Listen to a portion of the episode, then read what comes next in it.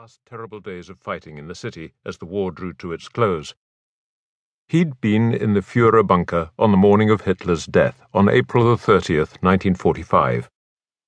A day later, Armin had made a hellish breakout through the burning rubble of Berlin, eventually reaching the safety of the American lines on the River Elbe. The other, Red Army Lieutenant Vasily Ustiugov, had on the same day, April the 30th, only a few hundred meters away from Armin, fighting inside the Reichstag, which, despite lying in ruins for most of Hitler's rule, became a symbol for the Russians of the hated Nazi regime. For Armin, the beginning of May 1945 was the collapse of everything he believed in. For Vasily, it was a triumphant vindication of a patriotic cause. As I visited some of the places seared in their memories and powerfully recounted in their stories, the genesis of this book emerged the story of the last days of the Second World War, the days after Hitler's death. The concept grew the following autumn when I embarked on a cruise of the Black Sea under the banner of the BBC History magazine team, alongside fellow lecturers Greg Neale and Martin Folly. It was a powerful experience to visit Yalta and the site of the Great Summit in February 1945 that decisively shaped post war Europe, and to hear Dr. Folly's ideas on the three power diplomacy between Britain, America, and the Soviet Union that was its anvil. Since then, many have helped in this book's evolution. Alongside Martin, I would like to thank Professor Geoffrey Roberts of the University of Cork Dr. Elke Scherstjanoi of Berlin's Institute für Zeitgeschichte, and particularly Richard Hargreaves, who shared his knowledge of the siege of Breslau and German archives in general, and Tomasz Jakl of Prague's Military Institute, who guided my work on the uprising of May 1945. Many veterans have given generously of their time. I would especially like to thank Antonín Stier of the Czech House of Veterans in Prague for sharing his own memories of the uprising there and facilitating other interviews.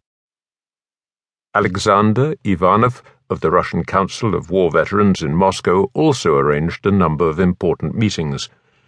And Yuli Chervinsky of the Blavatnik Foundation archive has drawn my attention to a number of moving veteran accounts. Further acknowledgements are to be found in the endnotes. I'm grateful to the staff of the collections of the Imperial War Museum and the Liddell Hart Centre for Military Archives at King's College London, the National Archives at Kew, the Churchill Archive Centre at Churchill College, Cambridge, the East Sussex Record Office, where the Mass Observation Archive is now housed, and the Second World War Experience Centre near Leeds. Foreign documentary material has also been drawn from the Prague City Archives, the Bundesarchiv at Freiburg, the Russian Ministry of Defense Archive at Podolsk, and the National Archives and Record Administration, NARA, Washington. Ralph Gibson of RIA Novosti kindly helped me with some of the illustrative material and also located some eyewitness accounts of Moscow on May the 9th, 1945. I'm grateful to Amanda Helm for giving me access to the unpublished memoir of her father, Captain Derek Thomas, and to Russell Porter for sharing the reminiscences of his father, Lance Corporal Ray Porter, both of the British 6th Airborne Division, and to the Airborne Forces website for additional veteran information. I would like to thank the BBC for permission to cite from their People's War Online archive. Those involved are individually acknowledged in the endnotes. I have also benefited enormously from the material on the numerous U.S. divisional websites. Soviet material has been provided by the Russian Veterans Association, Moscow, the Blavatnik Foundation Archive, New York, and Artyom Drabkin's I Remember link at www.russianbattlefield.com.